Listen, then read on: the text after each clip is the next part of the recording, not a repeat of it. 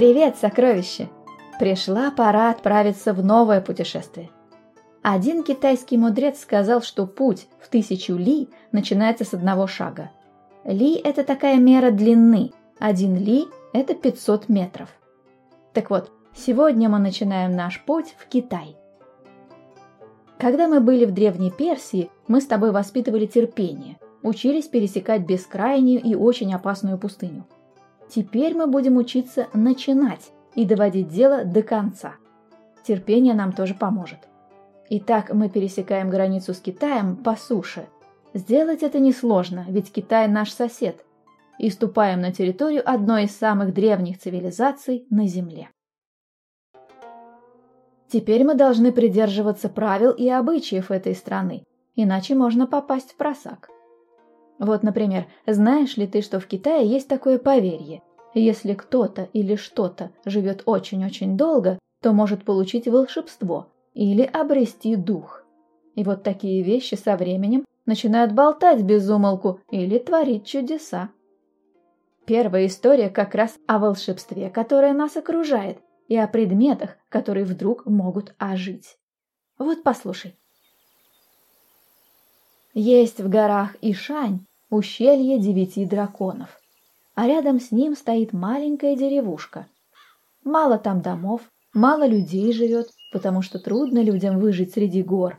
И вот там, в скромном домишке, жила одна женщина со своим единственным сыном, которого звали Тянь-Тай. Был он юноша хоть куда. В девять лет барсуков в горах ловил, в двенадцать волчат из нор доставал, чтобы поиграть вырос высоким, сильным, красивым и веселым юношей и стал дровосеком. Встает рано утром и в горы за хворостом. На высокие горы легко взбирается, с громадных круч легко спускается. Через бурные реки легко переправляется, по узким тропкам быстро пробирается. И вот однажды осенью, в самый сезон дождей, неделю шел ливень. Тянь-Тай сидит дома, за хворостом не ходит – а раз хвороста нет, значит продать нечего, деньги неоткуда взять, еду не на что купить. Сидят мать с сыном и горюют, в доме шаром покати. Делать нечего. Взял Тянь-Тай веревку да топор и отправился в горы искать хворост. А топор у юноши был необычный, тяжелее любого другого топора в четыре раза – Тяньтай специально такой топор заказал кузнецу, чтобы сильнее стать. И вот идет он по горам в дождь. Камни скользкие, идти тяжело, деревья мокрые от дождя. Где уж тут сухой хворост найти? Только добрался он до ущелья девяти драконов, такое началось. Гром гремит, ветер деревья рвет, вода с небес хлещет, ущелье в миг затопило. Дождался Тяньтай, пока дождь стихнет, потом полез на вершину дерева осмотреться, поискать путь домой. Смотрит, ущелье полное воды, реки из берегов вышли. Его родная деревушка водой отсечена.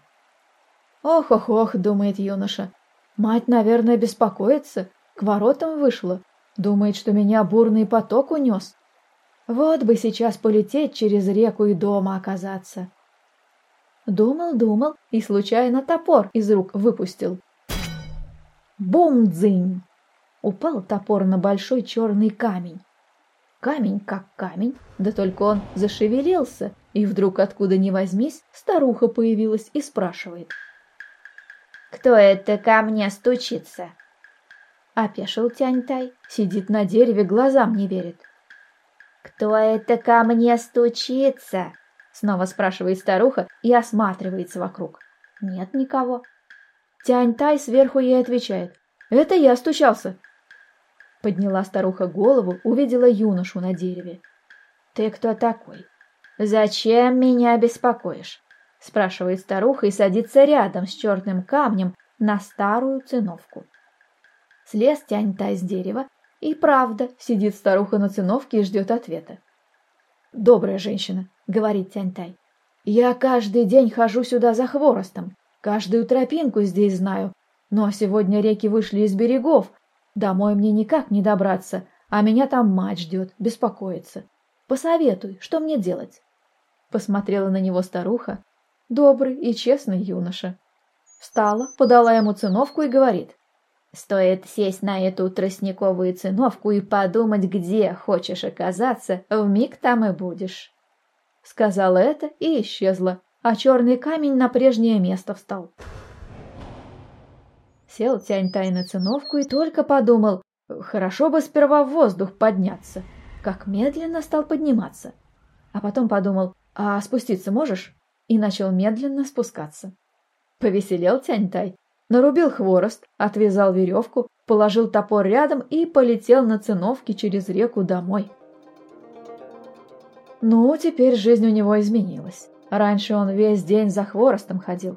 Пока дойдет, найдет и обратно, а теперь по три-четыре раза туда-сюда летает. Хвороста стало больше, продать можно больше, и денег больше получить.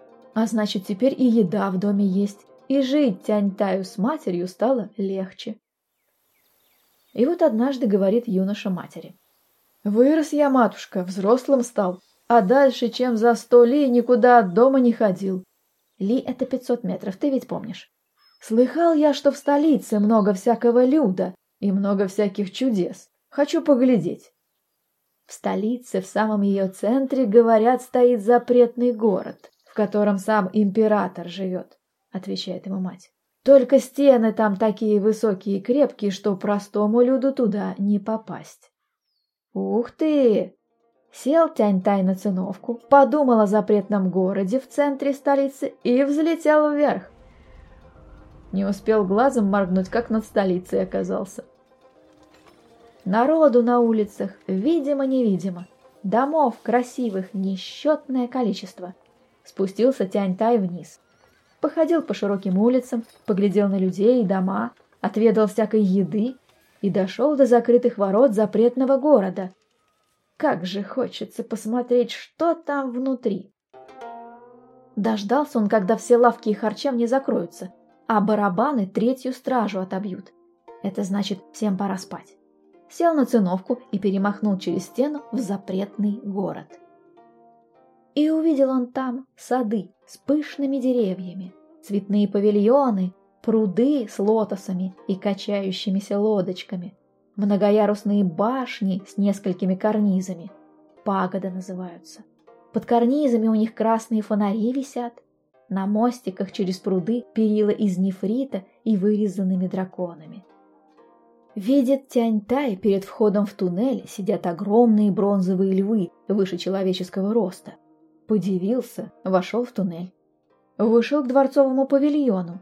Крыша зеленой черепицей выложена, колонны красные, окна узорчатые, и вокруг ни души. Оторвал юноша кусочек шелка в окне, заглянул внутрь. Темно, и никого нет. Вдруг слышит, вздохнул кто-то. Потом луч мелькнул внутри, а потом увидел Тянь-Тай девушку невиданной красоты.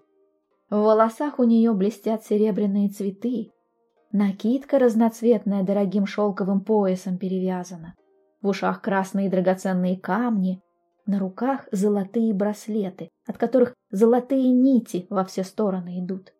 Красавица голову опустила, и по ее щекам катятся слезы, и жемчужинами на пол падают. Тянь-Таю жалко ее стало. За что такую красавицу наказали? За что золотые браслеты надели и золотыми нитями опутали? Но не смеет он войти. Хотел уже возвращаться домой, а красавица сама его заметила и остановила. «Подожди, юноша, спаси меня!» Заперли меня в этом дворце, разлучили с семьей. Я потерял счет дням. Зима сменяется летом, годы идут, и никто сюда не приходит. Юноша не смог стерпеть такую несправедливость, решил помочь. А как? Отвечает ему девушка. Стоит только тебе вынести из запретного города старую картину, на которой девушка нарисована, и я спасена. Хотел юноша спросить, где находится эта картина, да послышались шаги ночной дворцовой стражи и девушка исчезла, словно в воздухе растаяла. Тянь-Тай быстро сел на циновку и подумал, что светает уже, надо домой возвращаться. И только подумал, как взмыл в небо и быстро добрался до дома. «Не знаю, чем помочь тебе», — говорит ему мать. Только чудо может помочь. Чудо! Схватил Тянь-Тай топор, пошел в горы, забрался на дерево и уронил топор на черный камень. Бум-дзынь! Черный камень сдвинулся, и появилась старуха. «Кто это ко мне стучится?» «Это я стучался!» — спрыгнул с дерева Тянь-Тай. «Волшебную циновку ты уже получил. Чего ж тебе еще надо?» — недовольно спрашивает старуха. А Тянь-Тай ей отвечает. «Не гневайся, матушка-волшебница. Я за советом к тебе пришел. Везде в Китае зеленеет трава, олеют цветы, но есть обездоленные. Им неведома ни покой, ни радость. Благодаря тебе я не страдаю от голода. Спасибо. Но подумай сама, как могу я бросить несчастную девушку, закованную в золотые браслеты в пустом доме? Скажи, может, ты знаешь, где хранится старая картина, на которой нарисована девушка? Смягчилась волшебница и ласково отвечает. Сердце у тебя доброе, речи справедливые. Везде зеленеет трава, растут цветы, и люди должны жить счастливо. Я тебе помогу. Слушай меня внимательно и запоминай. Если хочешь спасти девушку, отправляйся в горы Мэньшань. Отыщи Байдисяна, бессмертного духа белой земли. Найти его непросто, но есть подсказка. Ищи самый высокий тростник в три джана высотой. В три сажени, значит. Дерни его за стебель, сразу перед домом Байдисяна окажешься. Если бессмертный будет спать, не жди. Он каждый раз на сто двадцать лет укладывается. Кричи, не кричи, тряси, не тряси, не разбудишь. Иди тогда к реке Красные Пески. Найди матушку черную рыбу и попроси у нее волшебную иголку. Дело это тоже непростое, но другого пути нет. Сказала эта волшебница и исчезла, а черный камень на место встал. Сел Тянь-Тай на циновку и понесся по небу к горам Мэншань. А там хребтов, видимо-невидимо, вершин высоких до ущелий не счесть. Спустился юноша на землю, все вершины обошел, все ущелья облазил, в самые густые чаще забирался и пришел, наконец, к отвесной круче. Видит, высоченный тростник растет, дернул за ствол и оказался у старого каменного дома. А из дома храп доносится, да такой, что земля дрожит. Вошел Тяньта и видит, на каменной кровати спит старик-великан. Каменную подушку под голову подложил, не иначе бессмертный Байдисян. Глаза крепко закрыты, на лице улыбка, сладко спит бессмертный. Ткнул Тянь-Тай великана в бок, чуть палец не сломал такой твердый бок. Хотел руку его поднять да потрясти, чуть не придавила его рука, такая она тяжелая. Повернулся юноша, вышел из дома великана, сел на циновку и взмыл в небо, чтобы найти реку с красными песками. Летит и видит, что рек вокруг много. Одна прямая, другая кривая, третья желтая, четвертая зеленая. Девяносто девять рек облетел. И вот, когда он уже и надежду потерял, увидел реку. Чистую, прозрачную, на дне на берегу красный песок, а в самой реке много черной рыбы. «Наверное, это и есть та самая река», — подумал Тяньтай. «Но как мне отыскать матушку, черную рыбу? Они ведь тут все черные!» Спустился Тянь-Тай на землю и пошел в ближайшую деревню просить сеть. Стали жители его отговаривать, не ходи, мол, не лови рыб, не ищи своей смерти, потому что в этой реке сама матушка черная рыба живет. Разгневается, в миг жизни лишит. Загрустил Тянь-Тай, но делать-то нечего, нужно пробовать. Взял он сеть, сел на волшебную циновку на середине реки, закинул сеть, и как только в сеть попалась одна маленькая рыбка, вода забурлила, ветер поднялся. Тянь-Тай велел циновке подниматься и потянул сеть вверх, а вода за ним. Высокие волны сети из рук рвут, но Тянь-Тай держит их крепко и вверх поднимается. Выше гор поднялся, убегая от высоких волн. Держит сеть крепко. И когда выше облаков поднялся, стих ветер улеглась вода, и появилась матушка черная рыба. Такая огромная рыбина в золотой короне. Подняла голову вверх и кричит. «Эй, человек, Ты, смотрю, взял надо мной верх. Ладно уж, отпусти моего ребенка и проси, чего хочешь. Спустился Тянь-Тай на циновке и говорит. «Э, не надо мне ни золота, ни серебра, а дай мне волшебную иголку и скажи, как ею Байдисяна разбудить. Достала матушка черная рыба иголку из уха и сказала, что хитрости-то нет никакой, стоит только кольнуть великана, он и проснется. Взял Тянь-Та иголку, полетел на крутой утес, дернул тростник, оказался в доме бессмертного. А он все так же храпит, лежа на каменной подушке. Кольнул его тихонько, сразу глаза тот открыл. «Кто это меня укусил?» «Не кусал я тебя, добрый старец, а разбудил, чтобы ты мне в одном деле помог», — рассмеялся великан. «Не иначе, как ишанская старуха обо мне рассказала. Ладно, выкладывай». Прошу, помоги мне найти картину в запретном городе, на которой девушка нарисована. Ну, ничего мудреного в том нет, да только ни одного дела до конца я не довожу. Может получиться, а может и нет. Оставайся здесь, вместо меня спать будешь, и во сне все сам увидишь. Сказал так и толкнул Тянь-Тая на кровать. Он сразу упал и тоже захрапел и увидел во сне, что Байдисян белой кошкой обернулся и оказался в запретном городе, в императорских покоях. Бегает кошка, картину ищет, но ее нет нигде. Видит, спят император с императрицей. Рядом слуги стоят, стерегут сон правителя.